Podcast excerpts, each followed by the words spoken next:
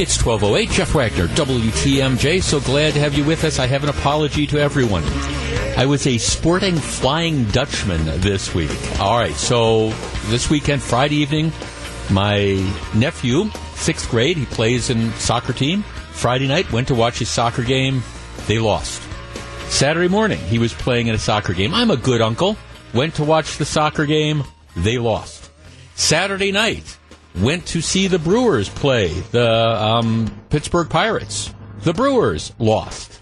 And then yesterday, I went up to Lambeau Field to watch the Packers play. And no, the Packers didn't lose, but I know for a lot of people, it feels like they in fact lost. By the way, we are up. We live stream the first couple segments of every day's show. You can go to facebook.com slash 620 WTMJ. Even though the Packers lost, I am still sporting the color, uh, Packers tied. I'm still sporting the colors. All right. Here's my quick takeaway from the game. And again, I, I'd leave the, the, lots of the detailed analysis to the, the people who do that for a living. But, um, the, the Clay Matthews penalty was not. The referee missed it. The NFL should apologize. And I think these referees that miss big plays like that, I think there needs to be some degree of accountability. Maybe you sit them on the blocks. Um, do something because that was a bad call at a key point in time of the game.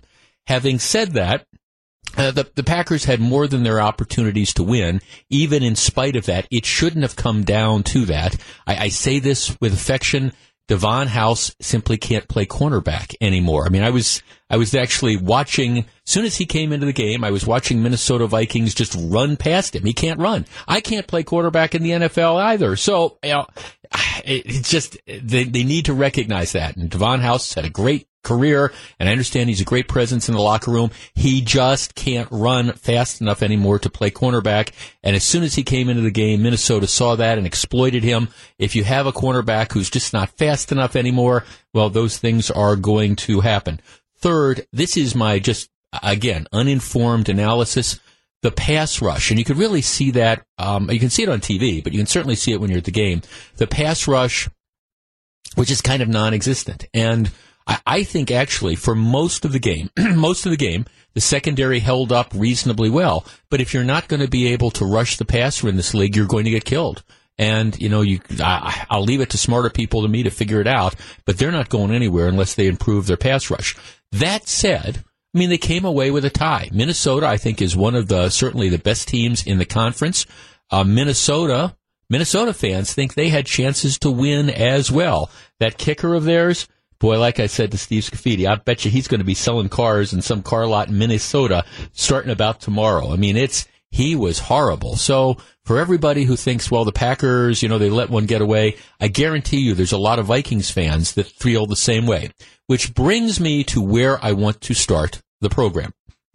Um, I, I go to about two Packers games a year.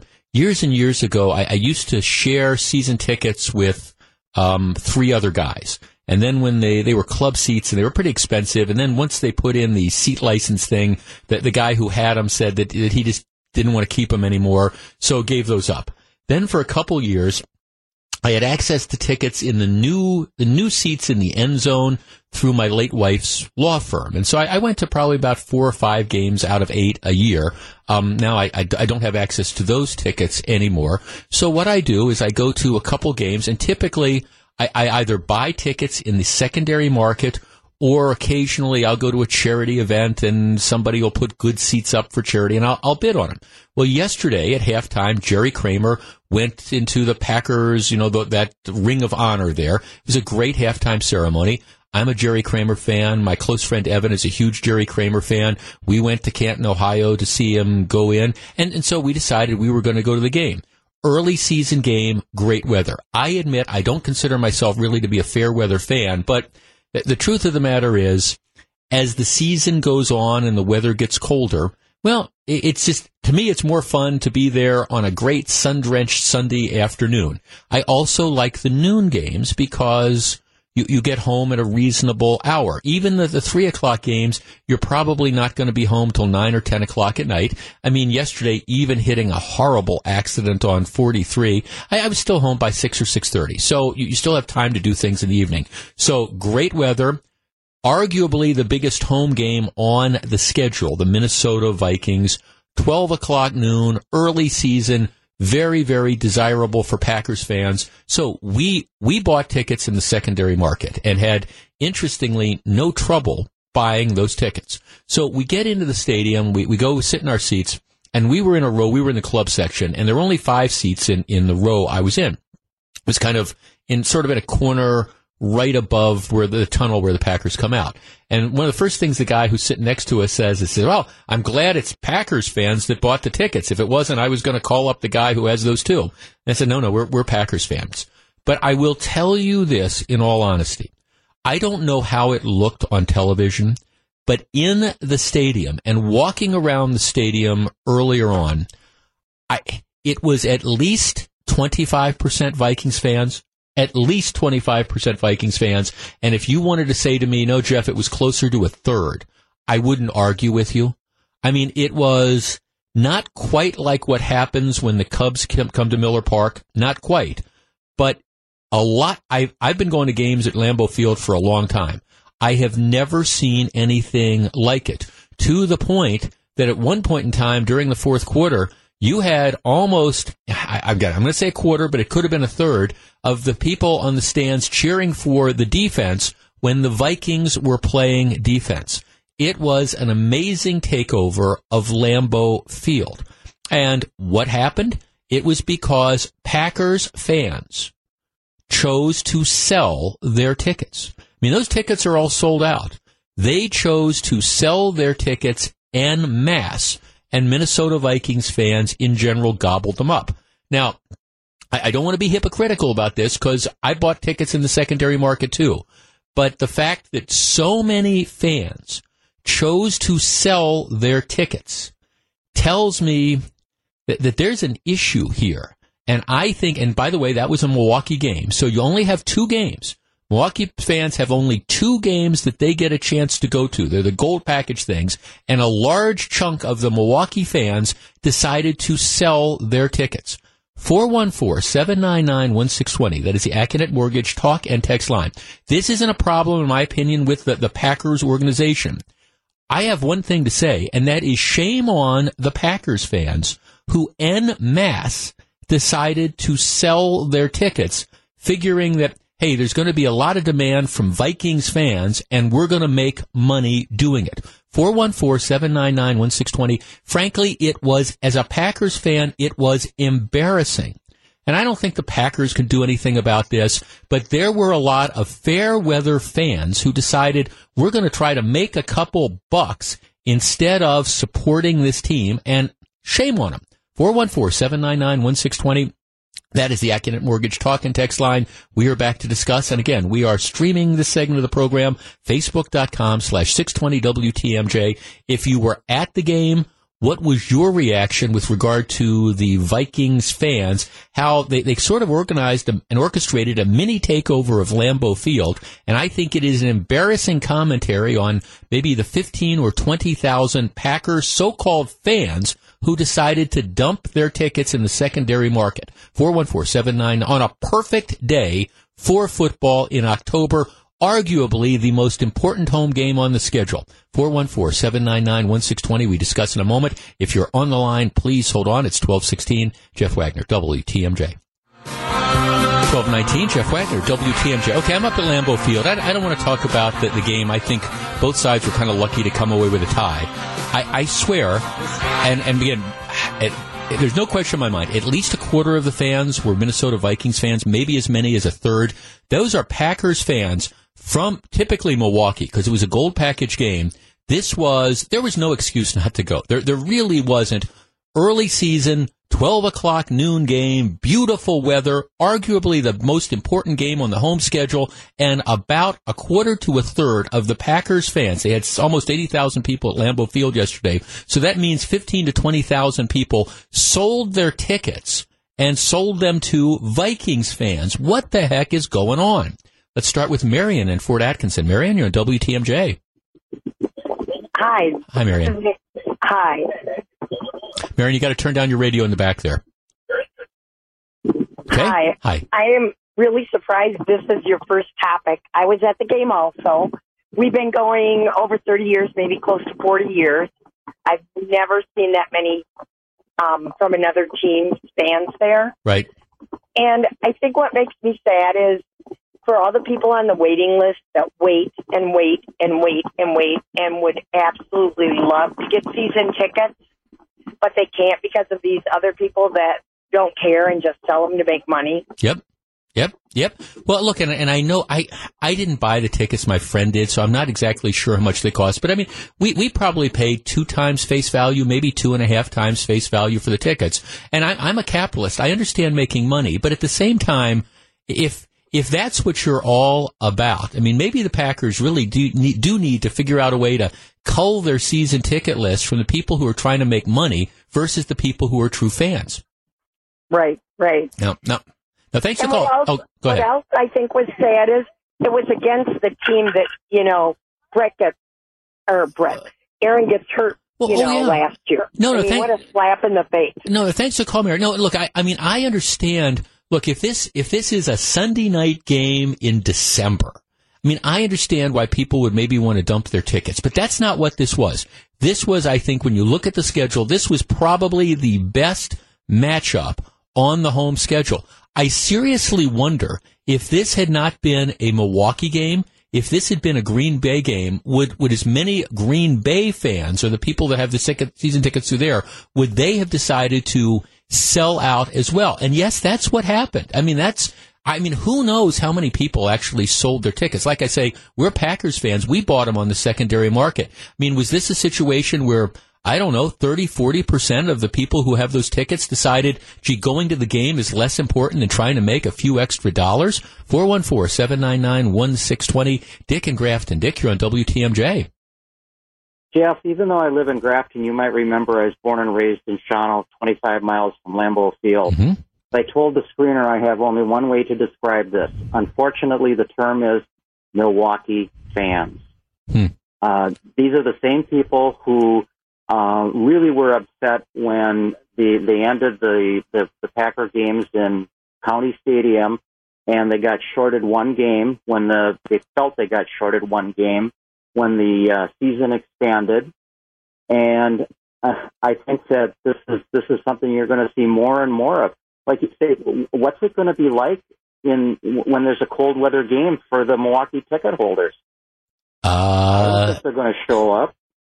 Well, I mean, they, so do you, do you agree with my premise, Dick, that if this had been, if this had been the first game of the year or the third or the fourth game, not one of the Milwaukee games, that there would have been fewer Vikings fans, fewer, fewer of the Green Bay ticket holders would have sold?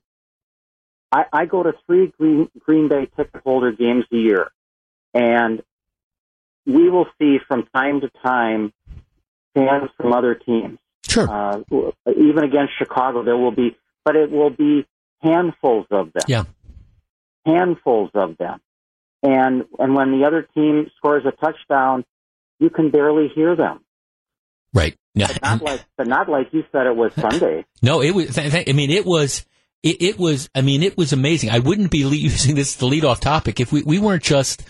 We weren't. I, I mean, I was just absolutely stunned in the section I was in, which I there were club seats in the corner. Two guys in front of us were Viking fans. There must have been ten or twenty people, you know, who were Vikings fans behind us. But everywhere you looked, it was purple. At least a quarter, maybe more. And I, I just will there be that many Packers fans when they go to play the Vikings?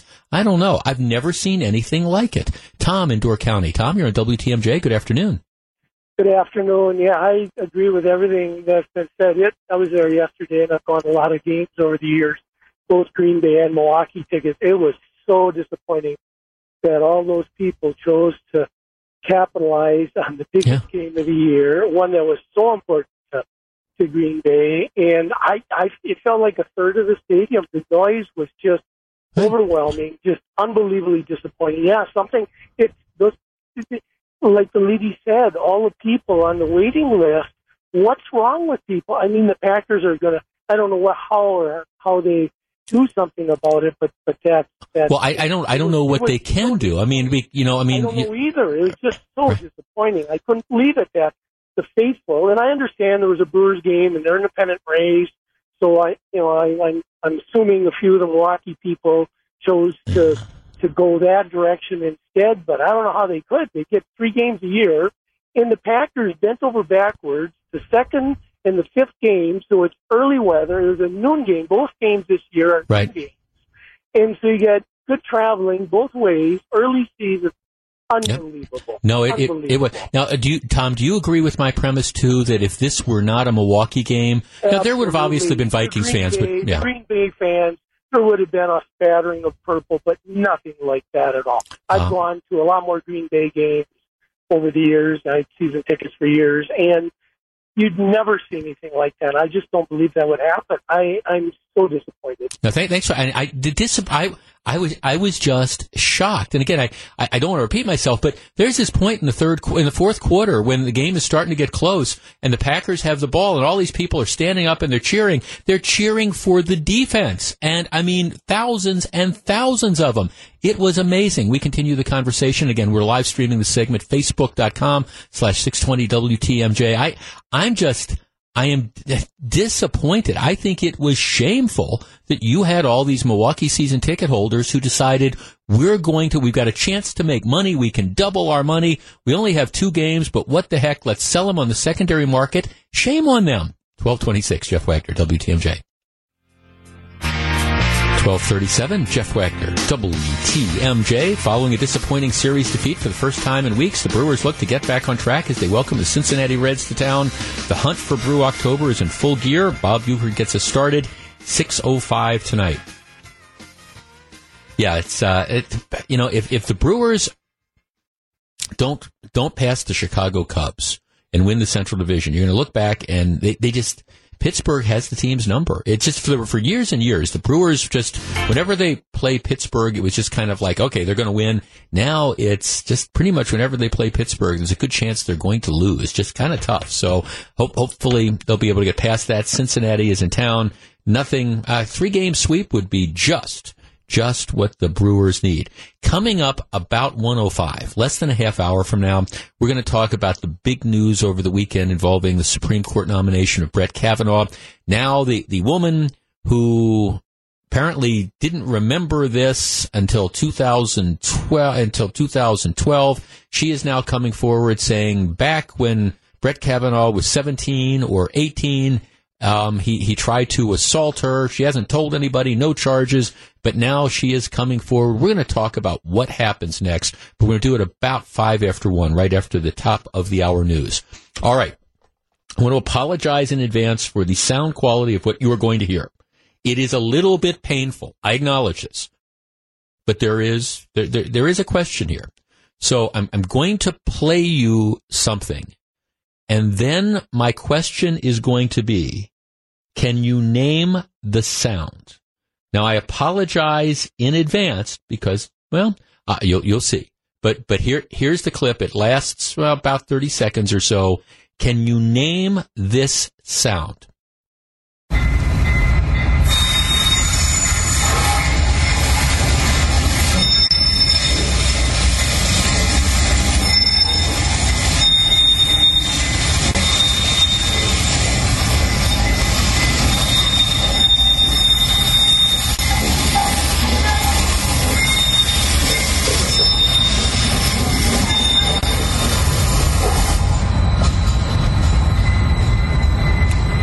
Okay. 414-799-1620. Can you name that sound? Crew is lining up the calls. Let me take a quick break. When we come back, we will we'll we'll share it. We'll we'll get your ideas. Can you name that sound? 1240 Jeff Wagner, WTMJ. Okay, 1243 Jeff Wagner, WTMJ. What is that sound? Uh, Bubba from West Bend says it's a freight train engine and rail cars. You can hear the bell and rail cars squeaking at the crossing. Um, Chris writes, it sounds like the loop train down in Chicago. Another text, it's a subway train and a track. Bob in Pewaukee. Bob, what did that sound like to you? A, a regular freight train or an Amtrak, it doesn't matter, but going through a crossing. Yeah. So, uh, okay, like, um, all right, if you were if you were sitting waiting for like the the end the Hiawatha running between Milwaukee and Chicago, and you were stuck at one of those crossings, that's the kind of sound that you think that you would hear. Yeah, I hear that three times a night over in Pewaukee and Hartland. Okay, drive, drives you nuts, I would imagine, huh? there are 105 cars. You got to wait 15 minutes sometimes. Okay, all right. Thanks for the call. Right, it's all right. So that can you can you imagine how annoying that sound would be if you if you live I don't know, close to that track. Can you can you imagine what that's going to do to you? All right, so he he says it's uh, he sounds like the Amtrak train. No, no, no. It, it's a it's a good guess, but no, it's it's not a freight train. No, it's not a subway train. No, it's it's not. I don't know the the loop trains in uh, Chicago. Carol in West Allis. Carol, what do you think it is? I think that is the hop. You think it's the hop? I do. The the new sleek Milwaukee streetcar? I do. okay, well, th- thanks for call. All right, she thinks it's the, she thinks it's the hop. Jason in Mequon. Jason, what do you think that noise is? Hey, good afternoon. Hi, Jeff. Jason. That was too easy. That's uh, Barrett's stupid flop. That's It- you think that's the streetcar too, but I, I thought Oh, this yeah. was supposed to be modern and quiet and riding on these rails. You think that's that? Yep, you know as well as I do. All right, thanks for the call, Jason. All right, Dan in Manitowoc. Dan, what what did you think that sound was? I thought it was the trolley also. But but how could that be? The trolleys are supposed to be quiet and, and, and super sleek and efficient and silent. I mean, how how could that be the trolley, Dan? okay, then, all right, all right. Thank, thanks for call. Well, all right. For those of you who said it's the trolley, you are absolutely one hundred percent right. They were testing the trolley the other day, and that's some intrepid person was out there with the camera and the cell phone video, and that, that's making its way around Facebook. I'll post that a little bit later on. I'll post a link to it.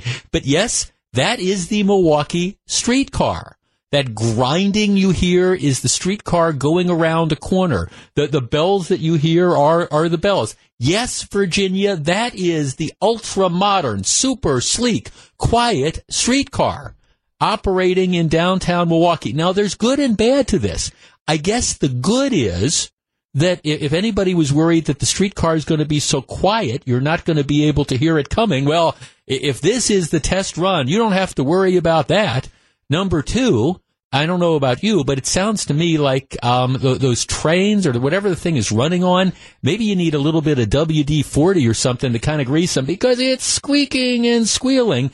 Number three, I, I know this is supposed to be a boon to downtown commercial real estate, and maybe it will be because ain't nobody going to want to live. Pardon the grammar. Nobody's going to want to live. Can you imagine living in an area where anywhere close to that streetcar thing? If that's what the noise is, Don in Pewaukee says, "My God, I, I I got a train that goes through three times a night, and it drives me crazy." If this is what this thing sounds like, and again, there was somebody down there with Facebook Live. Now, maybe they will work out the the bugs on this, but Yes, that was a Facebook video of the, the downtown Milwaukee streetcar, the flop, I mean the hop, as it was running on one of its test runs.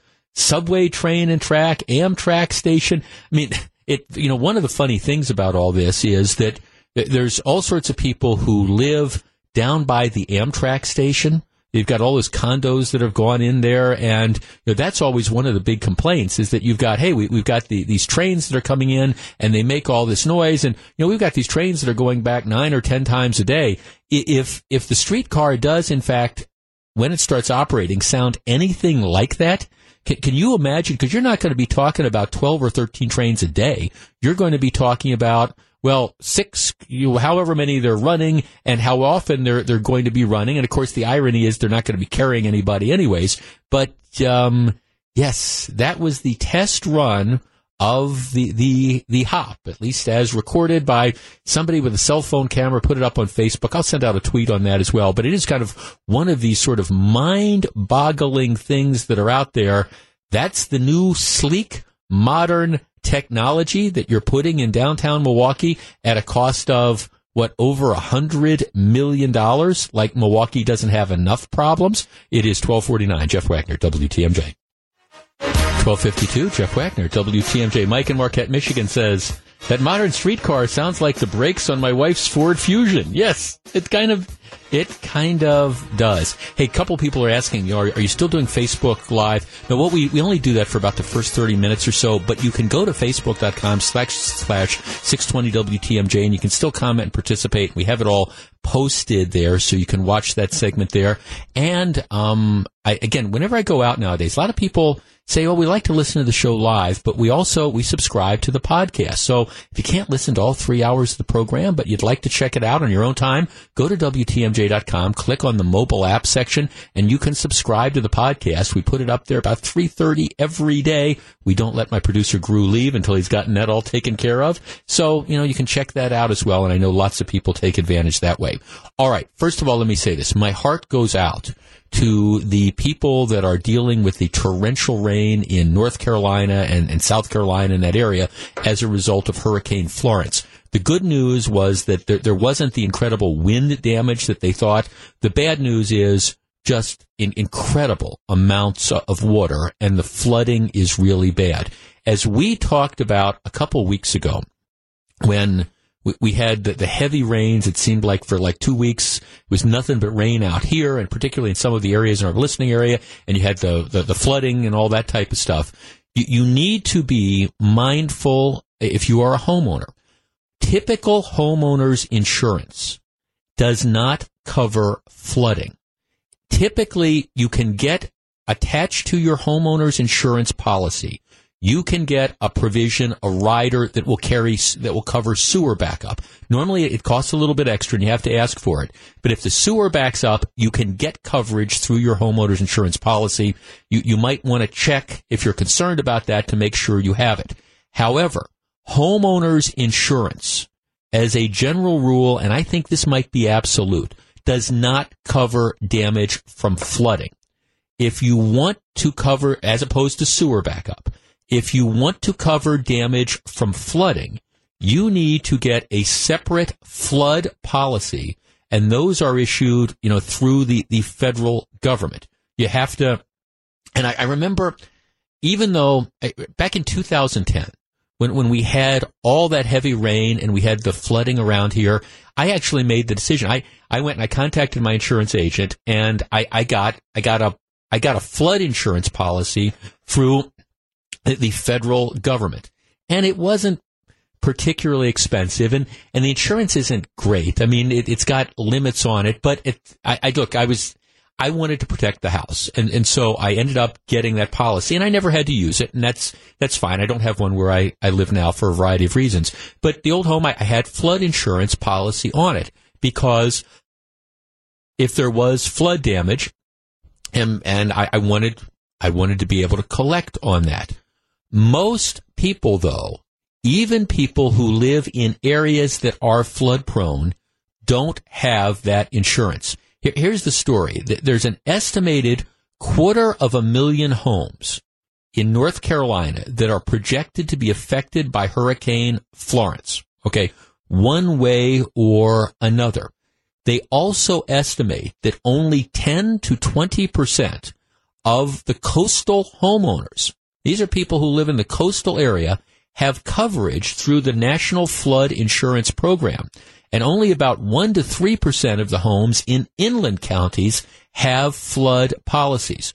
So what this means is when all is said and done after these torrential rains, you are going to have hundreds of millions of dollars in property damage and you're, you're going to have very few people who are insured. That, that's just, that's the reality because people aren't carrying the proper insurance coverage. And so there's a lot of people that are now wringing their hands. And again, I started off this, this segment saying I feel terrible for the people who are experiencing this and, and are going to be digging out from the property damage, but they, they don't have insurance. All right, 414-799-1620. That is the Accunet Mortgage talk and text line. Again, I don't want to be hard hearted about this. But it seems to me that if you are going to make the decision that you're going to own a home in certainly in a coastal area, but, but even in an area off the coast where, you know, you, you from time to time will get hurricanes or you'll get just, just heavy weather. It seems to me that it's your responsibility to go out and make sure that you have the appropriate level of insurance. That's one of the things that comes with making the decision that you're going to live in the coastal area. So while in, in, all, my heart, my heart goes out to these people who are dealing with this intense flooding and you see these pictures and you go, Oh my gosh, you know, can, can you imagine that? If, if you're going to live there and you don't have the appropriate insurance, I guess I kind of lump that into the same category as if, all right, gee, your, your house is burned down and you've made the decision that you're you're not carrying, you know, homeowners insurance or you don't have fire insurance. It is an unfortunate situation. It's a tragic situation, but it's it's your fault as the homeowner, and you have to either say I'm going to accept the risk that gee that this hurricane can blow in and I can have all this flooding and I'm going to have maybe a total loss that's uninsured, or what you have to do is bite the bullet contact your insurance agency, make arrangements and, and pay and pay the premiums. Again, my heart goes out to these homeowners and I'm not trying to be hard hearted here, but if you're going to make the decision that this is the area where I want to live, I want to live off the Outer Banks. I want to live in this great area, all outstanding, but you have to know that there is a potential that something like this can happen and you, you have to, you know, take advantage of it or, or, or do what you can to protect yourself. So I, I also bring this up kind of as a teachable moment because again, if if you live in an area that is prone to flooding, you, you, just and you think, hey, I've got this homeowners insurance policy, and the river rises, and I my basement gets flooded out, and it takes out the furnace, and it takes out the hot water heater, and it does all this damage. Don't worry, I'm going to be covered. Chances are, under a standard homeowners insurance policy, you're not going to be covered. So you know, you, you got to just figure out what you're going to do. Just saying. All right, when we come back in less than 10 minutes, let's take on the big story of the weekend. What's going on in Washington with this woman who now says decades ago she was assaulted by Brett Kavanaugh? Stick around. 1259, Jeff Wagner, WTMJ. It's 109. This is Jeff Wagner, WTMJ. Okay, today is September 17th the Senate Judiciary Committee was scheduled to vote on passing on the nomination of Brett Kavanaugh to be an Associate Justice in the U.S. Supreme Court. The vote was supposed to come Thursday, which would be September 21st. All right? They, have had full hearings. They had over a week of hearings two weeks ago. Well, um, it turns out in July, July, two months ago, Dianne Feinstein, who is the senior Democrat on the committee, gets this anonymous, at the time, gets this letter from somebody saying, I, I want to be anonymous. I don't want to come forward. But back when I was in high school, I was sexually assaulted by Judge Kavanaugh. But I, I don't want to come forward. I don't want to stand behind my allegations. Dianne Feinstein decides she's going to keep the letter. She holds the letter and doesn't refer it to the FBI until September 12th. All right, for investigation. So nobody asks him about this during the hearings. Nobody confronts him. This woman doesn't come forward. So clearly this is this effort to try to say we've got this smoking gun. Let's, let's stall. Let's derail this nomination by the timing of this. All right. So there, there's no question that the timing of all this just absolutely stinks. It reeks of politics. But over the weekend, the woman who previously said she wants to be anonymous, she has now come forward. So let's review the bidding a little bit about what this woman says. She, her name is Christine Ford. She is from California. She's a professor at Palo Alto University, um, a registered Democrat. She has published in academic journals and trained students in clinical psychology. All right, here's what she says. Now, this occurred a summer day in the 1980s. So, as near as they can place it, they think it might have happened 1981, 1982. This is back when Brett Kavanaugh was in high school. Her story is this occurred during a summer day in the 1980s at a Maryland house where teenagers had gathered. She claims she was headed upstairs to a bathroom when she was suddenly pushed onto a bed as rock and roll music blared. Um, she told the po- Washington Post she does not recall who owned the house. She doesn't recall how she came to be at the house. She doesn't recall how the gathering was arranged. She remembers only that the house was in Montgomery County, which is outside of D.C., near a country club, and that the parents were not present. So I, I don't know how I got there. Don't know whose house this was. Don't remember, you know, what the house was, etc. All right. She says, this is her story. Again, that Judge, now Judge Kavanaugh and a friend, she names him Mark Judge, were stumbling drunk and laughing maniacally when Kavanaugh pinned her to a bed and tried to forcibly remove her one piece, piece bathing suit as well as the clothes she was wearing. She says that he put his hand over her mouth when she attempted to scream. I thought he might inadvertently kill me, she said. Um, he was trying to attack me and remove my clothing. She claimed she was able to escape to a bathroom and then outside of the house when Judge jumped into the fray and sent everyone in the room tumbling. Judge, this would be Mike Judge, strongly denied the allegations on Friday. Um, he said, you know, when they were anonymous, saying that the claims were just absolutely nuts and insisting that he never saw Brett Kavanaugh act that way.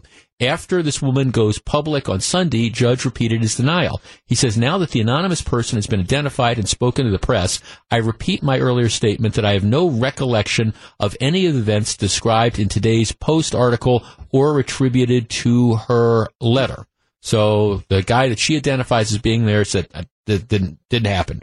Um, the Post, Washington Post, said she had contacted um, the newspaper in July along with Feinstein she said she kept the episode mostly to herself when in 2012 she mentioned it in a couples therapy session. The therapist's contemporaneous notes provided to the Post reportedly confirmed that she maintained she had been attacked by four individuals from an elitist boys' school who are now highly respected and high ranking members of society in Washington. The therapist, Ford said, had it wrong. She had confused the number of people involved in the alleged attack with the total number of people in the house. She says she wished to remain anonymous, but she changed her mind after Kavanaugh's defenders argued these allegations were, in fact, unfair. So that is where it stands as of now. You have the Democrats on this committee saying, oh, we've got to delay this, got to delay the hearings, got to have, you know, we got to vet this thing out. Let the FBI investigate. Let's have a hearing. She says she's going to testify. Let's bring Judge Kavanaugh back. Um, you have at least two Republicans um, on the committee saying, all right, we think she should be entitled to a hearing. 414 799 1620. That is the Accunet Mortgage talk and text line. What do you think about these allegations and what do you think should happen now? Where, Where do we go from here? Is your opinion of Judge Kavanaugh, has it changed? Do you believe this woman? Do you believe the denials? Is this a new low in American politics?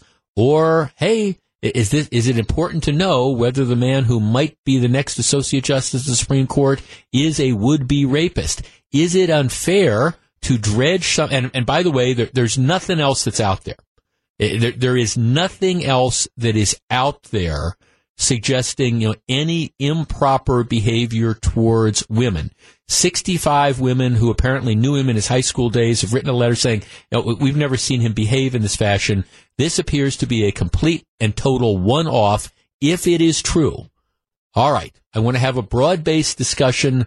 Where do we go from here? 414-799-1620. I'll tell you, give you my take. But I really, I want to, I want to hear how you react to this news. 414-799-1620. We discuss next. If you're on the line, please hold on. It's 116. Jeff Wagner, WTMJ. 118, Jeff Wagner, WTMJ. All right. I mean, the, the, blo- the bombshell news of the weekend was the, the woman who alleged that she was the victim of an attempted rape by Brett Kavanaugh Um, she's now come forward. She's identified herself. She's a professor at Palo Alto University. I described what she says happened in the early 1980s. She is unclear on details as to, I don't remember where it was. I don't exactly remember when it was, but, but I know this in fact happened. Jerry in Bayview. Jerry, you're first. Hello. Hi. Um, as an abuse victim, and I have friends who've been abused, so I have to tell you this. When, when I first heard the story, I thought, oh my goodness, I felt really bad for her. But now after hearing all the things she doesn't remember, it does not jive with me because victims remember so much so clearly. They don't forget. So with all these different things that she does not remember, it, it just does not sound right with me. She doesn't recall who owned the house, how she came to be at the house, how the gathering was arranged. She doesn't remember any of those things. So to you, that's a red flag. Do, do you? Exactly. The, the, I, as near as I can tell, she also didn't tell anybody uh, about this for thirty plus years until it came out in a in a therapy session. No. No comments to friends, no comments Sure. to parents. Does that strike you as unusual? No, not at all. That that's very very normal for uh, victims. That's very sometimes forty years, even more. They may not tell anybody, but I, my friends who have been abused can remember clearly where they were, when it happened, what happened, on and on, and they do not forget. There's there's some things that she some, has either blocked out on purpose or it didn't happen.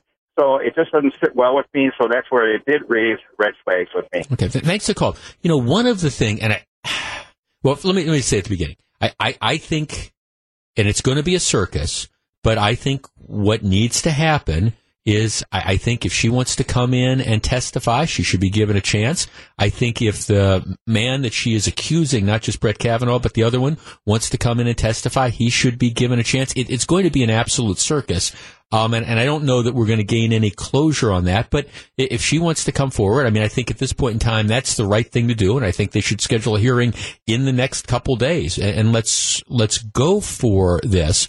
I, I will say though that one of the things that makes me skeptical, and I mean, I haven't seen her testify, is the fact that normally if this is the type of behavior you find, there is a pattern of this type of behavior.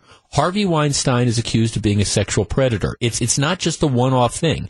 There are are people who say, yeah, this this is what he did. He ran this casting couch. This is how he treated women. Here there's all these different people out there. I, I don't I, the, you know the FBI has been doing extensive background beyond this one woman who makes this allegation. There's no Bill Cosby, classic example. If it was just one person saying Bill Cosby did this, well then you kind of say eh, I don't know. But Bill Cosby, there's a, a pattern of women. There's you know for for decades. If Brett Kavanaugh were this type of abuser, and, and he really was attempting to rape this woman, you would think that there would be other instances of this. And I will tell you, in all honesty, that's one of the things that makes me a little bit skeptical of the claim. But I, I think she has a right to come in and testify. And I think at this point in time, you have to give her that opportunity. 414-799-1620. Let's talk to, uh, let's see, Mike on the Northwest side. Mike, you're on WTMJ. Yeah, hi, good afternoon, Jeff. Hi, Mike. Uh, just uh, your last comment about a pattern. Yeah, there should be a pattern. And I think for this to come out 40 years later, and she doesn't recall anything but this one, uh, it, it just seems like a bunch of BS. Plus, he's had a, numerous uh, high-profile jobs. I think he's just, uh, I think I wouldn't be surprised she's getting paid off by the Democrats to come out with this story now that he's up for the Supreme Court. Well, thanks. Well, I, I mean, I don't necessarily think that, but I, I do, I, I am, I do think it's interesting that here you have somebody who was confirmed 13 years ago uh, on, on the, you know, a very high court as well. The FBI has done, the FBI has vetted this guy up and down for decades for different jobs. There, there's, there's nobody else that says this, and this woman didn't apparently say anything until she talked in general terms in 2012, 30 some years after this supposedly happened. Look, I don't know. Did, did something happen to this woman 37 years ago? Well, okay, maybe, but was it what she says? Well, then uh, again, why are, are, do we have? Why? I guess. Look, I, I'm not saying I don't I don't think she's telling the truth. I haven't seen her one way or the other. I am saying you have to be skeptical about these type of things, especially given the timing of these disclosures. This was unquestionably orchestrated as this Hail Mary effort to try to, uh, again, delay or kill this particular nomination. If Dianne Feinstein cared at all about, gee, victims' rights or anything like that, she would have taken this letter and she would have given it to the FBI in July.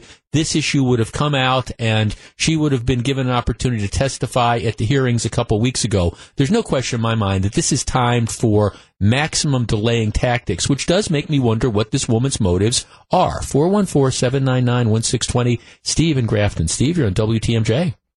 Yeah, I, I the first call I thought kind of stole my thunder a little bit. I think the rape attempted rape is way too heavy of, for something to happen as a 17 year old uh, in high school. And and I, personally, myself, I'm kind of tired of, I, and I know I'm going to be blacklisted if they knew who this was or whatever. But 40 years later, for stuff to come out, I'm just tired of hearing about it. You know what I mean? It, how serious is it if 40 years later you remember that someone tried to take the shirt off your bathing suit off the top?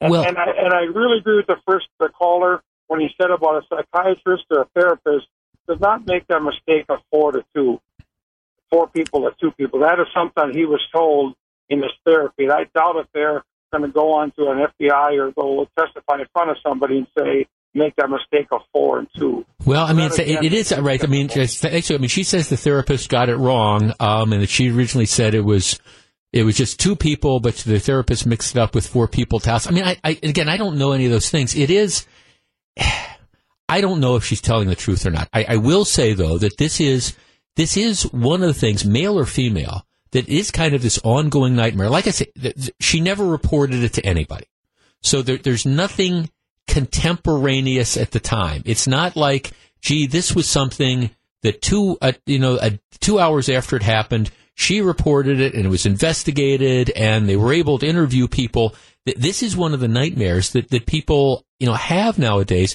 If I were to say to you, all right, I, I, you know, I, I, somebody, if somebody I went to high school with, for example, was up for some important job and you were able to come out and somebody were to say, gee, I was at a party in 1974 and I remember this is what that person did. How do you prove it or disprove it? I mean, and that, that's, that's why you have statute of limitations on things as well, because is it fair to anybody in that particular case to say, this is what this person did in, in 1974? Well, did you tell anybody in 1974? No, I didn't tell anybody there, but I, I remembered it in 2012. And somebody says, well, what, you're asking me where I was in the summer of 1974 or where I was in the summer of 1981?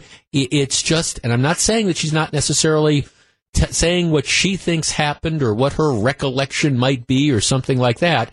But how do you ever prove whether it occurred or not? Which again is one of the reasons why we have statute of limitations, even sta- especially statute of limitations on your criminal behavior. This isn't, of course, criminal. Will this ultimately derail his nomination? I don't know.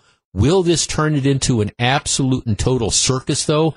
Yes, because I think I think what has to happen is if she's willing to testify, you have to reconvene the hearing, put her on the stand, and then of course you, you know what's going to happen if she's grilled about things. People are going to go, oh, this is terrible. You have all these evil Republicans who are, you know, soft on sexual assault, and this is an, uh, an insult to the Me Too movement.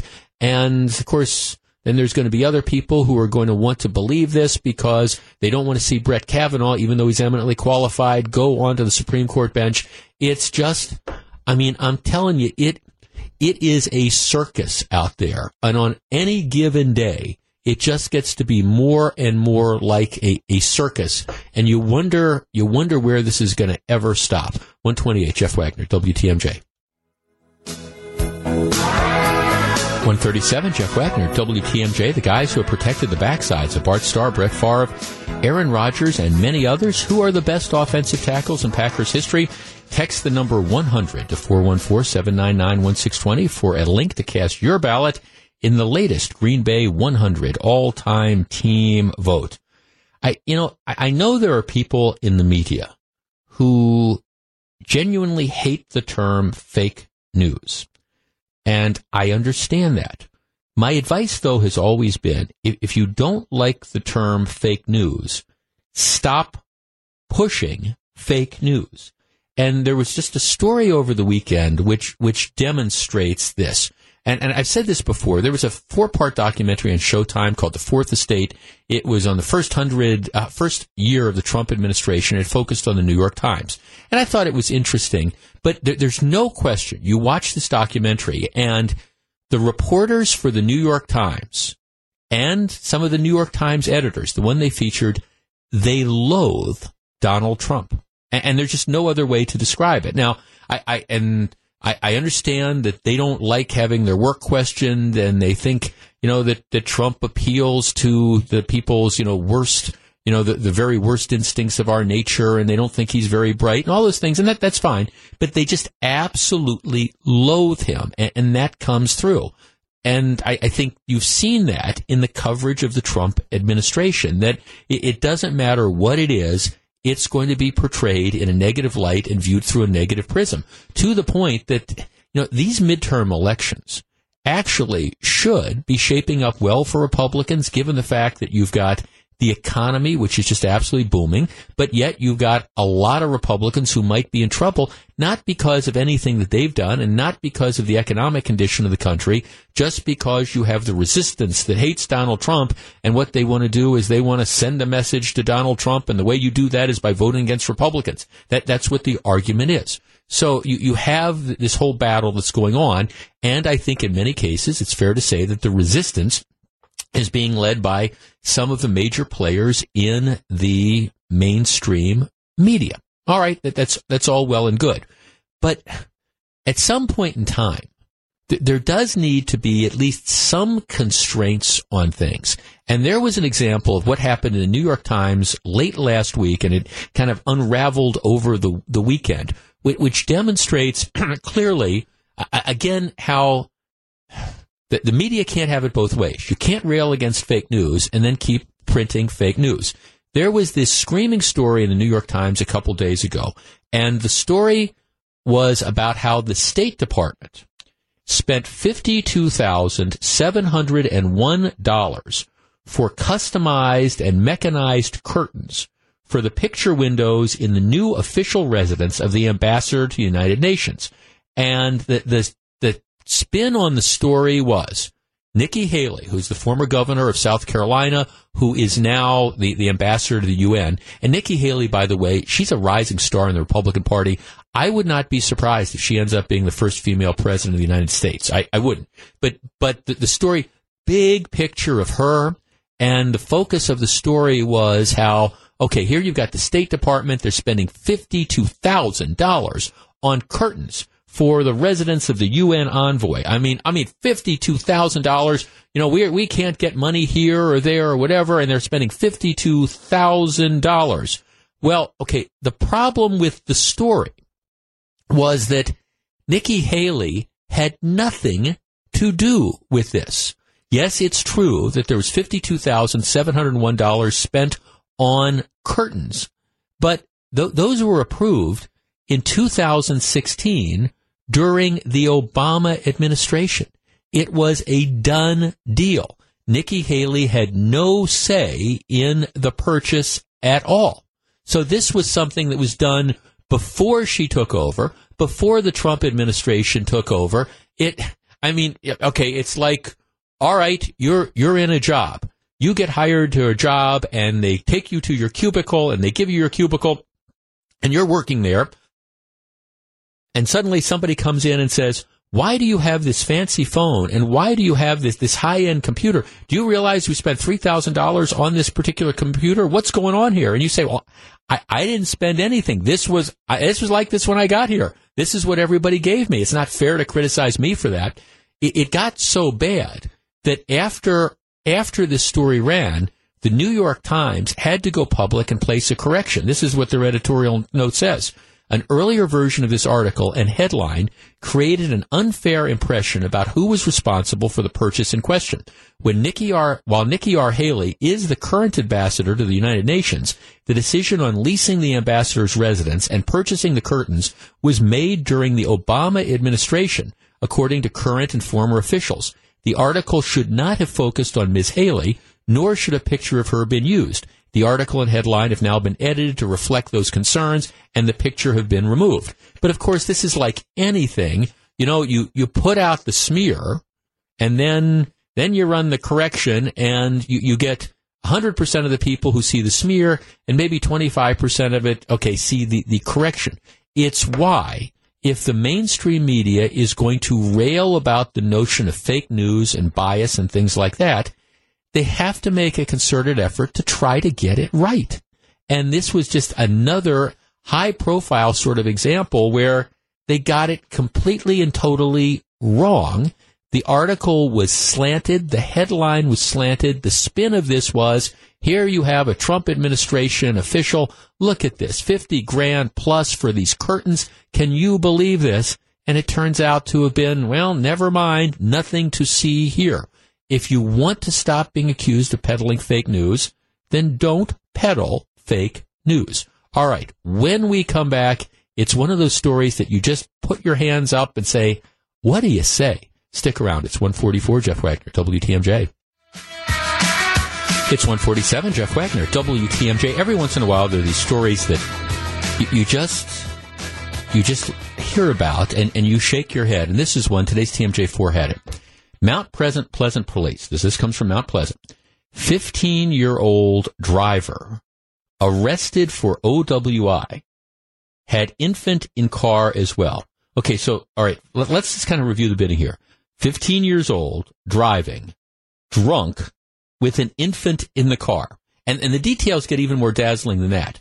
Mount Pleasant police pulled over a car that was driving recklessly Sunday night they discovered that the driver was not only intoxicated, but was 15 years old and had an infant in the car. Police conducted a field sobriety test that the driver, this would be the 15 year old, promptly failed. Inside the car, police say they found bottles of beer and rum. So th- this is like taking drinking and driving to a new level. It's not just like, hey, we're going to get drunk and then we're going to drive. No, let's drive and drink at the same time. The driver was taken to the hospital for a blood draw, then turned over to his parents.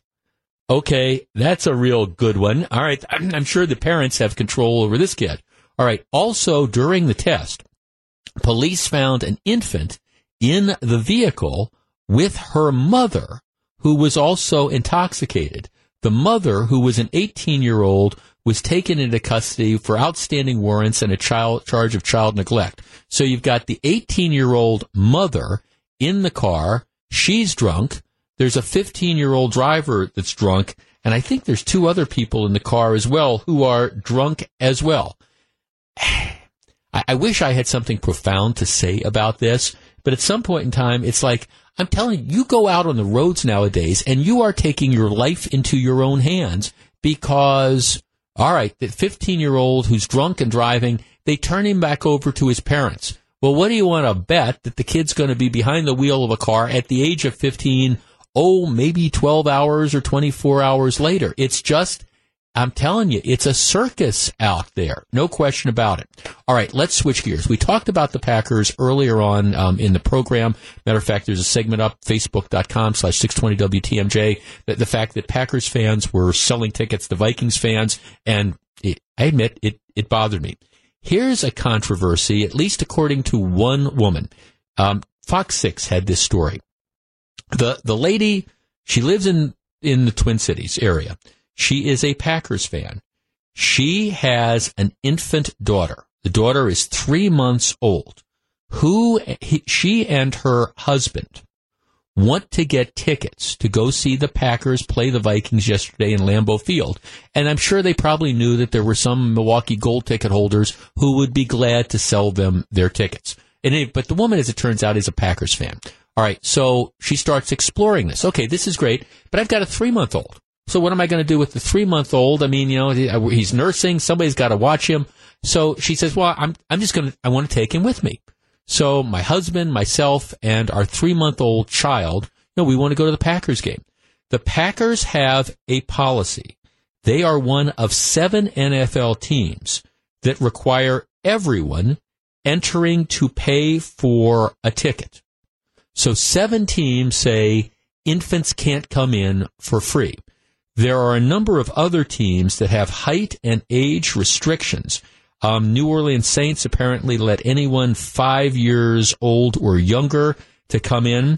The Vikings welcome any kids 36 inches or shorter free of charge to come in with the idea that they can sit on their parents' lap.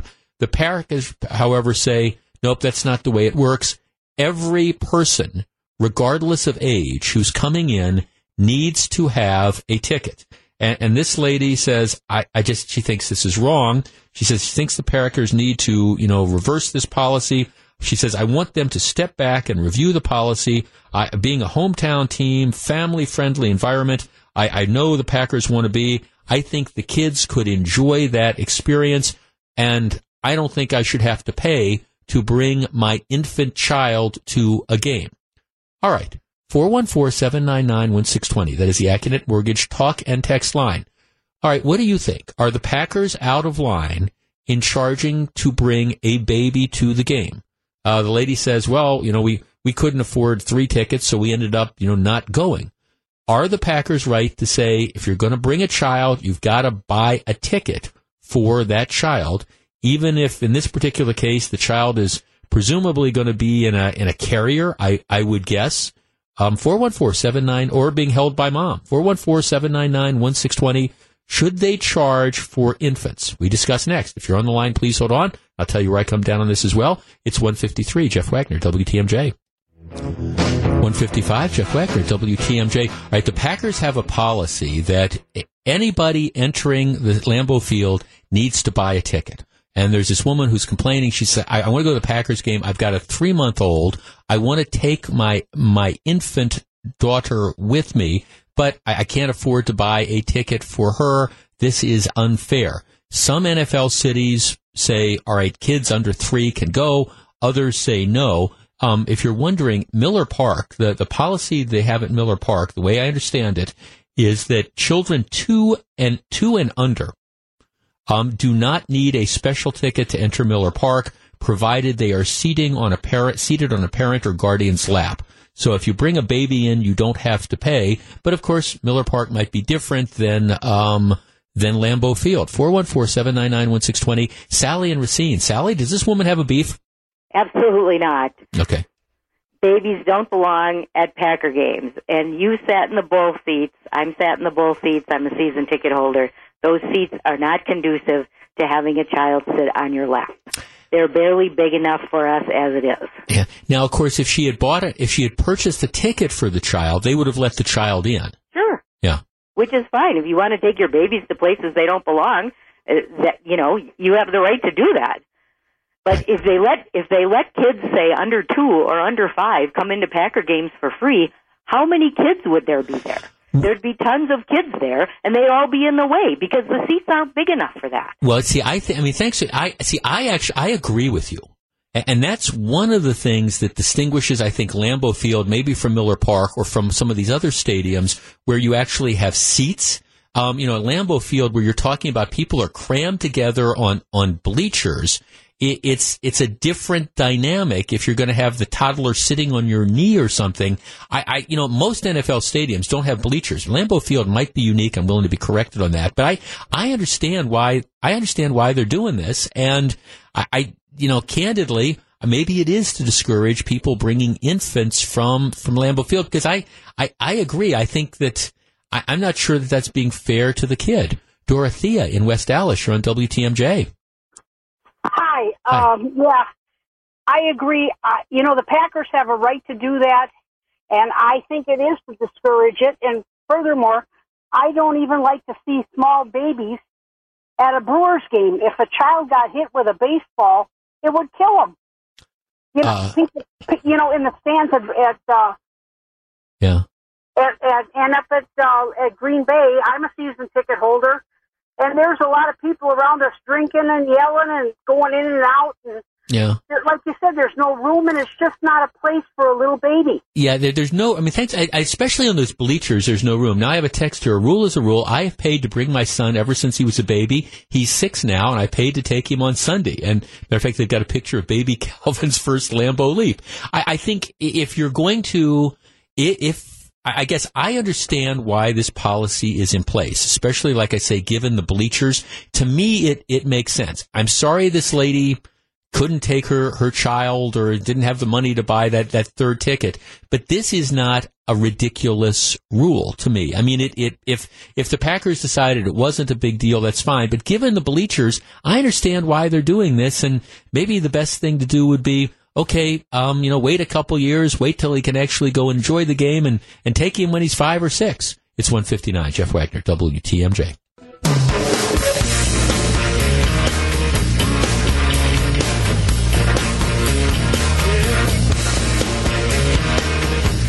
It's 209, Jeff Wagner, WTMJ. So very glad to have you with us. Let's um, let's talk a little bit about pre-existing conditions. Oh, Jeff, what are you discussing here? what is a pre-existing condition? A pre-existing condition is a medical condition that you bring to the table when you try to get insurance. Uh, maybe it's a heart condition. Maybe it's a history of cancer. Maybe it's something more common, diabetes, for example. You know, you got millions and millions of Americans who have diabetes. And, and the problem has always been when you're trying to figure out how to develop an insurance plan is because insurance is all about spreading the risk. The idea is you need a certain number of people who are healthy and you know those people aren't going to be making insurance claims and they're paying premiums and they're not getting stuff back because they're they're healthy that money is then used to cover the claims by the people who are are ill and that's always been the battle. So what happens if you let's say you know you you you've been working all your all your life. If you've had health insurance and then boom all of a sudden you lose your job and you've got diabetes. You've got high blood pressure. You've got some more serious, I'm not downplaying high blood pressure or diabetes, but you've got some other condition, and all of a sudden you've lost your job, you've lost your health insurance, and you can't get new insurance, so what do you end up doing? That's always been the problem. And that was the debate that we had when we were talking about the Affordable Care Act or, or Obamacare. What do you do with people who have pre-existing conditions? Now, in Wisconsin, that really wasn't as much of a problem because Wisconsin always had, you know, whether it was Badger Care or their high risk insurance pool, you know, people all who might otherwise be uninsurable always, you know, had options of places they could go to, you know, get insurance again through Badger Care or some of the other programs. Now, um, if if you were above a certain income level, you know, it was more expensive, but, but you at least could get insurance. The Affordable Care Act came in and they said, you know, you can't be turned down because of a pre-existing condition. And the effect of that was to, uh, again, you had a lot of people who were sick that ended up for the first time deciding that they were going to take insurance. So suddenly they got insurance and you had a lot of people who were healthy deciding we don't want to pay for this. So, you know, we're not going to participate. And that's one of the reasons why you have the Affordable Care Act in as much trouble as it is because you have people who are, you know, sick who are taking money from it, and there's not enough healthy people that are paying in. So you, you always have this battle with pre-existing condition. When we were discussing Obamacare years ago, one of the things I always prefaced the conversations with was saying, hey, hey, look, we, we have problems in this system. And you got to figure out a way that people who have, again, been participating in the system, the insurance system for years and years and years, who do have medical problems, that if somehow something happens and boom, they've suddenly lost their medical coverage, they need to have the ability to get, you know, some form of insurance coverage. You have to figure out a way to handle pre-existing conditions. And like I say, in Wisconsin, we pretty much had had that covered. I, I think through the the high risk pools that we used to operate. All right, the Affordable Care Act is kind of collapsing on itself. It, prices are going up. you know, if you wanted to keep your doctor, you haven't been able to keep your doctor. Fewer and fewer insurers are participating. And so I think a lot of people who are looking at this are saying, okay, you've got this crisis that's coming. Something has to happen because as more and more insurers end up dropping out of this, there's fewer and fewer choices for people. So one of the arguments that people are saying is, though, all right, if you repeal Obamacare, well, what about all those people who have pre-existing conditions? They're not going to be able to get affordable insurance anymore, and, and they're going to be out of luck. And that that is playing out in the governor's race right now. Governor Walker and Attorney General Brad Schimel have been opponents of the Affordable Care Act. They believe it is unconstitutional, and, and candidly, I, I think that they are right. They've been involved in legislation about this. But now the argument is, well, if you repeal the Affordable Care Act, that means evil Scott Walker is out to deny insurance coverage to people who again have pre-existing conditions. Now, Governor, Lieutenant Governor Rebecca Kleefisch, who by the way is, is a cancer survivor, you know, she's the one, she's out there saying, look, this is just, this is just crazy. You know, even if we're able to get the Affordable Care Act, you know, repealed, um, it's, you know, there, there's going to be something we're going to protect people who have the pre-existing conditions. We're going to make sure somebody who's got diabetes or who is a cancer survivor, we're going to make sure that they're going to be able to get some form of insurance just like they were before you had the Affordable Care Act. All right, 414-799-1620. That is the Accunet Mortgage talk and text line. I, I, think if you look at all the issues that are going on with insurance, and, and believe me, I, I know for for you, health insurance might be one of the principal factors that are there. Maybe if you're 22 or 23 or 24 years old, you don't think about health insurance. Once you start getting a family, you start thinking about health insurance. Once you start, I don't know, getting older and you start to, I don't know, see friends of yours or family members of yours get sick, you start to appreciate the value of health insurance. I want to talk about pre-existing condition. How important is this? And are you really concerned that some politician might come along someday and say, we're not going to provide for people who have those pre-existing conditions. That's the argument Democrats are making against Scott Walker right now. I think it is completely and totally bogus. Like I say, before Obamacare, if you were a Wisconsin resident, yes, there were high risk pools that you could enter to make sure that you were going to get coverage. I'm not worried that that's going to go away. And as a matter of fact, I think the insurance system in Wisconsin was so much better before Obamacare as far as different options. We in Wisconsin would be a lot better if we could turn the clock back to 2009. 414-799-1620. That is the Accunet Mortgage talk and text line. I appreciate that being able to get affordable insurance for people who are sick who have those pre-existing conditions. I appreciate that it is important. And I think that pretty much all politicians, whether you're a Republican or a Democrat, understand that. Are you worried about this issue? Are you worried that, gee, somehow we might suddenly lose insurance coverage? I actually think if the Affordable Care Act were to be repealed, whatever our politicians would come up with, I think would probably be better than what's going on now. 414-799-1620. We discuss next. 217, Jeff Wagner, WTMJ. If you're on the line, please hold on. 220, Jeff Wagner, WTMJ. John in Sheboygan. John, hello. Hello, how are you doing, Jeff? Good. What do you think? Well, Jeff, I'll tell you what. This is where I'm on the fence on. What I haven't heard from our governor, which would make me a much bigger believer, is tell me something that will make me feel better about myself who has pre-existing conditions that if the Affordable Care Act goes away, what are they talking about? What did, no let me ask is, you this: What did you no What did you do? Well, let me ask you this: What did you do yeah. before Obamacare, before the Affordable Care Act? Okay, before Obamacare, I had worked through through insurance. Through, you know, through work. You know, my insurance was, was through work.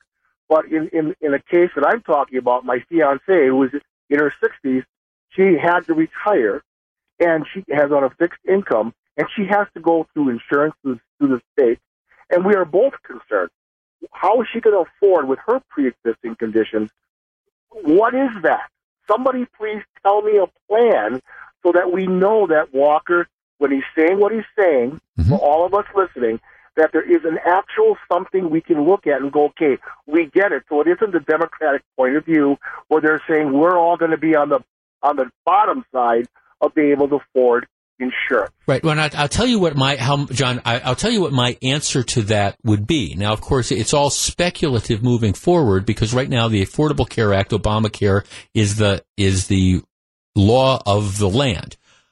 My answer would be that, and I, I've been arguing this for years, that the concern about pre-existing conditions, if if I were the governor, I would say, hey, if Obamacare is repealed, we're going back to what we used to do, which is either Badger Care or the, the other high risk pools that are out there that provided coverage for, uh, again, pre-existing conditions. And depending on what your income level was, it, it was, it was underwritten by, again, the taxpayers if it was Badger Care. I guess that's the best way I would answer it. I, I don't know that anybody's going to come out with a firm, definitive plan before the Affordable Care Act is tossed out. All I'm saying is, is I, I think it's pretty clear that whether you're a Republican or a Democrat, a liberal or, con- or a conservative, I, I think everybody understands that that's been one of the flaws in the insurance system, which again is is the affordable coverage for the pre-existing conditions. But like I say, in Wisconsin, I think we got that pretty right. Um, and and candidly, we had a lot more choices for people throughout the whole universe before that ended up happening. And that's, that's why, at least in Wisconsin, I'm not speaking about if you're getting insurance in New Jersey or you're getting insurance in Atlanta, Georgia. I'm just saying in Wisconsin, I think that we were doing it pretty well. And it's highly speculative to say what would happen if this lawsuit ultimately succeeds. I, think from the fact that anybody who's worried about losing pre-existing condition coverage, though, um, this is see, this is how this is how you get sucked into these entitlement sort of programs. The idea is, well, okay, now now the government is providing this, and if the government ever failed to, you know, provide it in this particular fashion, well, then you know everybody's just going to be, you know, ultimately you're going to be without insurance, et cetera, et cetera. I, I don't think in the case of con- pre-existing conditions that's going to be what happens. Um, I, I guess time will tell. But all I know is I firmly believe in Wisconsin for the people who don't get their insurance through their employers, which is still a relatively small percentage, or don't get their insurance through Medicare, which you know, most people it's either Medicare or through their employers. I, I don't think that anybody has to worry about losing pre-existing coverage. Moreover, I I think that the benefits, the costs, etc., would be a lot better if we were running it like we used to, as opposed to running it through the limited options that are the Affordable Care Act. Just saying. 224, Jeff Wagner, WTMJ. 226, Jeff Wagner, WTMJ. Uh, only in government could you have somebody essentially high fiving themselves because they spent only $350,000 of money to settle a, a lawsuit. And yet that is precisely what is going on in the People's Republic of Madison. The, the district attorney out there is a guy named Ishmael Ozanne. You might remember he ran for attorney general a couple of years ago and, and just got, got slaughtered. Couldn't come out of the Democratic primary. Um, but he's the district attorney in the People's Republic of, of Dane County. What happened was one of his assistant district attorneys, guy's name was Bob Jambois, who was, I think the Racine DA, as I recall, at some point in time. Okay, Jambois is an assistant district attorney working for um, Ishmael Ozanne. He has the temerity to run against his boss for the job. All right. So, and, and, and the way Wisconsin is set up is you, you can do that. So he challenges his boss. He runs in a Democratic primary against the DA. Follow me? And he ends up losing. So then he goes back to the DA's office. And this obviously, you, you have, this kind of causes a rift because then you have the district attorney who's looking at one of his assistant district attorneys and obviously considers him to be disloyal. This guy ran against me, etc., cetera, et cetera. So at least according to Jambois, who was the assistant district attorney, what happened was the DA and some of the higher ups decided to essentially screw him over in retaliation for running uh, against him.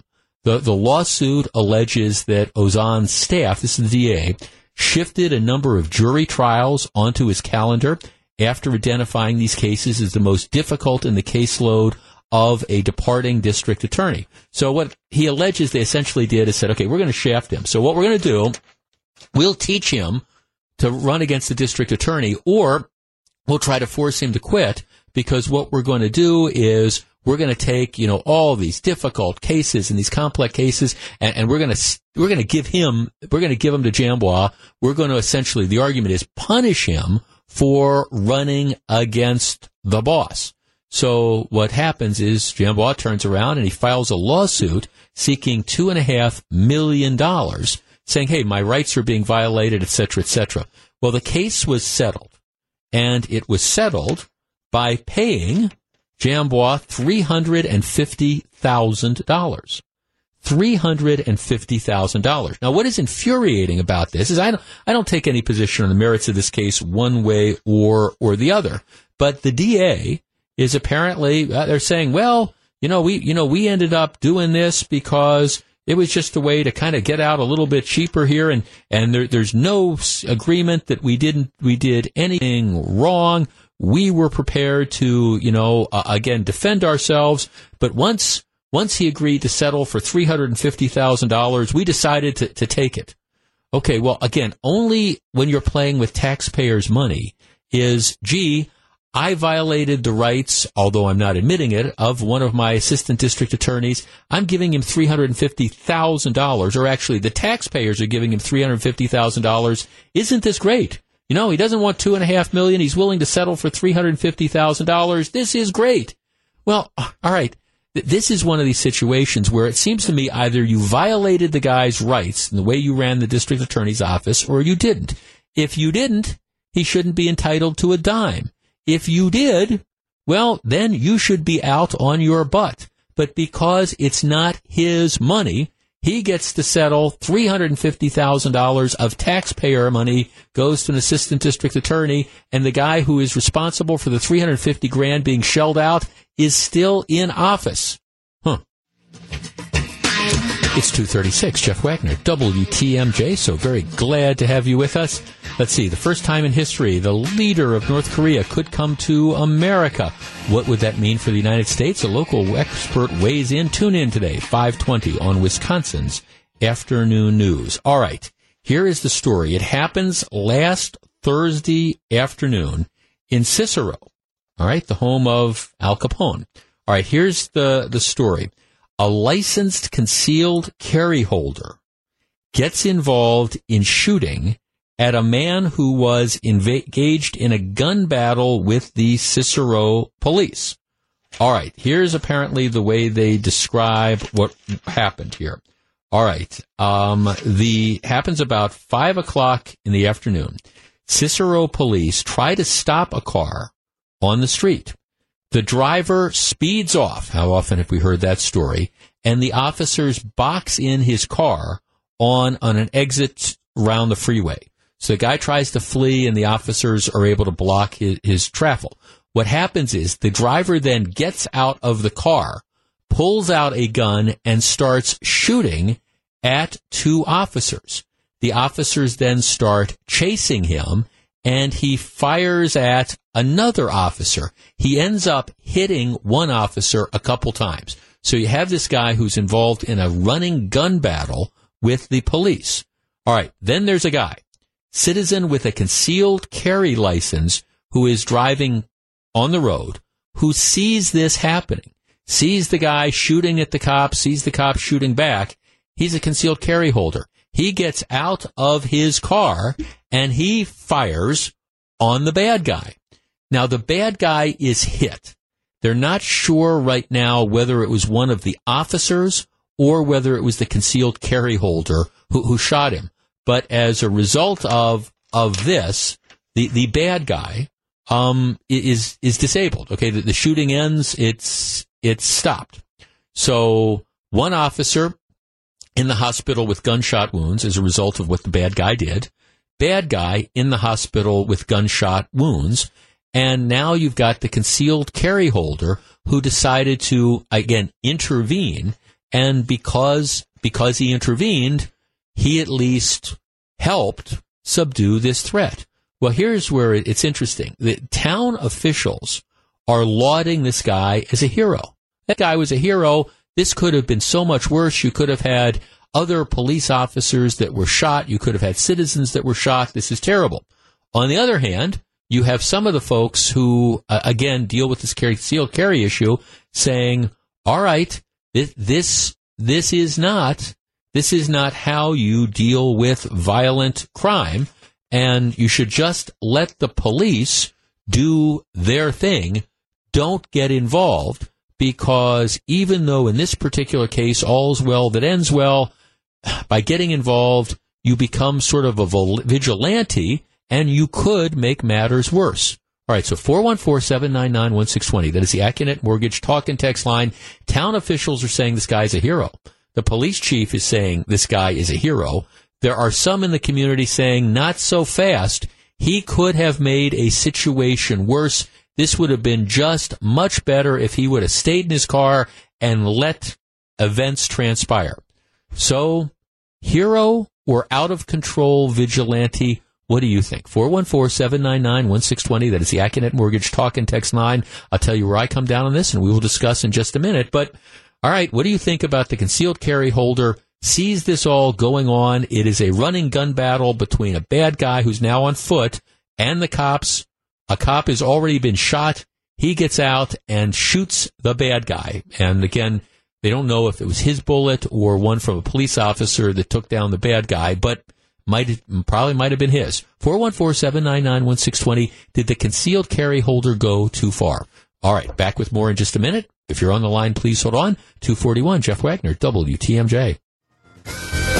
245, Jeff Wagner, WTMJ. Okay, if you're just tuning in, here's the deal. L- last Thursday afternoon, about 5 o'clock, Cicero, Illinois, the police try to, they try to stop somebody. Guy takes off. They block his way, so he can't get out of the car. He, can't drive the car anymore.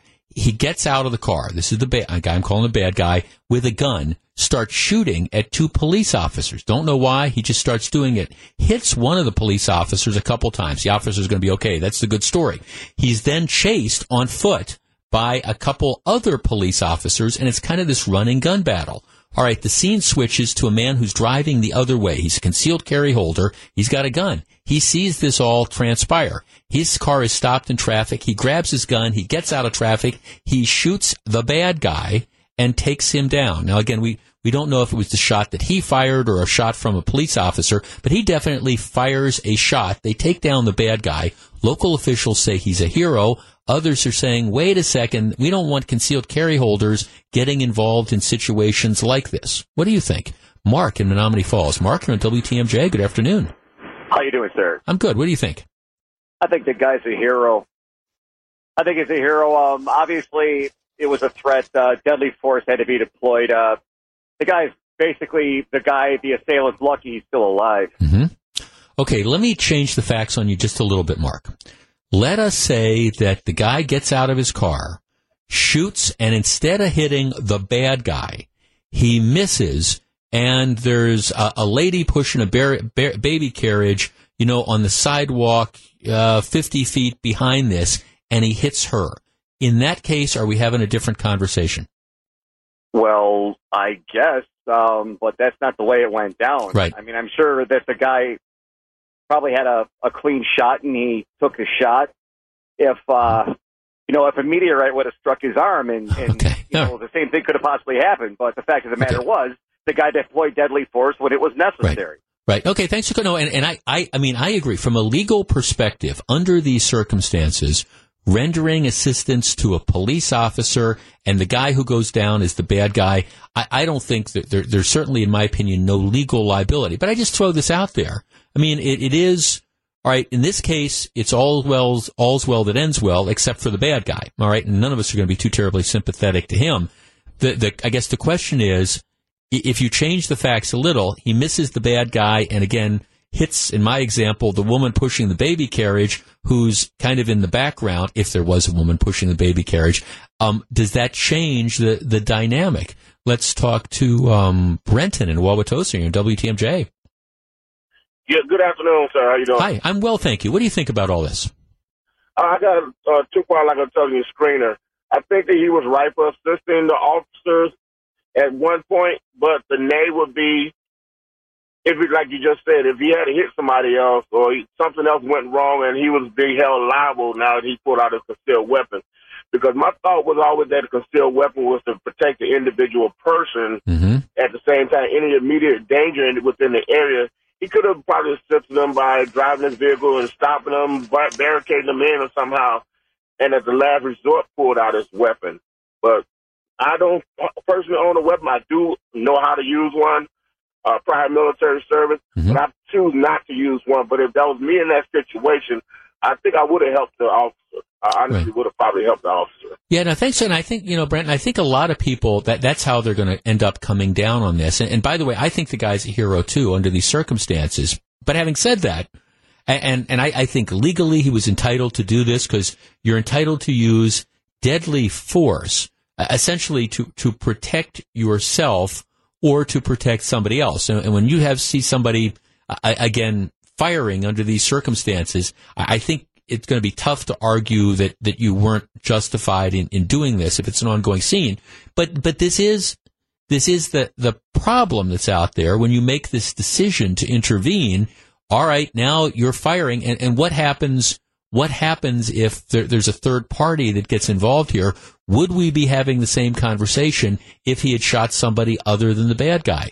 Lamar, Lamar, you're on WTMJ. Good afternoon. Hey, uh, Jeff, thanks for taking my call. Yes, sir. Um, I agree that all is well that ends well. This should not be encouraged uh, for a few reasons. If you change it, but you change if the, if if someone sees officers engaging with an active shooter, excuse me, and they go to assist, they, they pull a gun. The officer does not. They don't know that you're there to assist. Yeah. And and and you get shot, or if the, if it's an undercover situation, like uh, they give, there's an example that was given in, in concealed carry class of uh, a, a guy breaking into a car, snatch the baby out, and then shooting the driver. Mm-hmm. And they, they asked us how we would respond. Of course, we all thought, yeah, we would assist at that point, using concealed carry weapon. And then, you know, the facts come out that there was an undercover officer, the the, the person driving the car that was trying to kidnap the kid. There's so many different variables that the average person is not trained to deal with, um, including not, you know, being knowing when to take the shot and not hitting somebody else. That this could have ended up much much worse. And so, yes, in this case, he's a hero, but this should not be encouraged. What do you think you do? Let- Let's say that's you. You're you're in this guy's shoes. You're watching this unfold. You've got your you've got your gun in the car with you. What do you think you would do? I wouldn't have engaged. Okay. I, I, I would not with, with law enforcement. I would not engage. There's too there's too much liability. I don't want you know to hit someone. Number one, I don't want law enforcement to mistake me as maybe trying to assist this person. Just do it. I leave that to the trained professionals. If I'm in imminent danger, Right. I'm I, I'm going to act. But if not, I'm not going to react. I'm not going to act. No, okay, thanks. It's something, and again, I, I bring this up because I find it interesting. I, I don't, I, in my opinion, recovering lawyer here, I, I don't think there's any sort of criminal liability. I, I do think you change the facts just a little bit and you can have a, a completely different sort of, of reaction to it. I don't think the guy's a vigilante. I think, especially given the way this whole thing unfolded, it, it's it's clear that this is a legitimate shooting. Now, having said all that, the other reality of this is, I, I think if you're carrying a gun, you still, I mean, you want to be careful in, in making that decision to get involved in something that you're not that, that you're not directly impacted by. Now, again, un, under the law, you can use deadly force to, if you're faced with deadly force or somebody else is faced with deadly force. But if I don't know how much the guy saw, and I do think I think Lamar is probably onto something. Do I think the guy is a hero? Yes. Am I concerned about liability or anything like that? No. But at the same time, I, I think you want to make sure you have a, a good grasp of the facts as to what's going on before you decide that you want to, you know, weigh in. Uh, so, uh, and I don't think there's going to be any charges against him, and I, I don't think he's a vigilante, but I think it all works out well. There is, but before we bring in John Mercure, I want to just comment on, on one other story.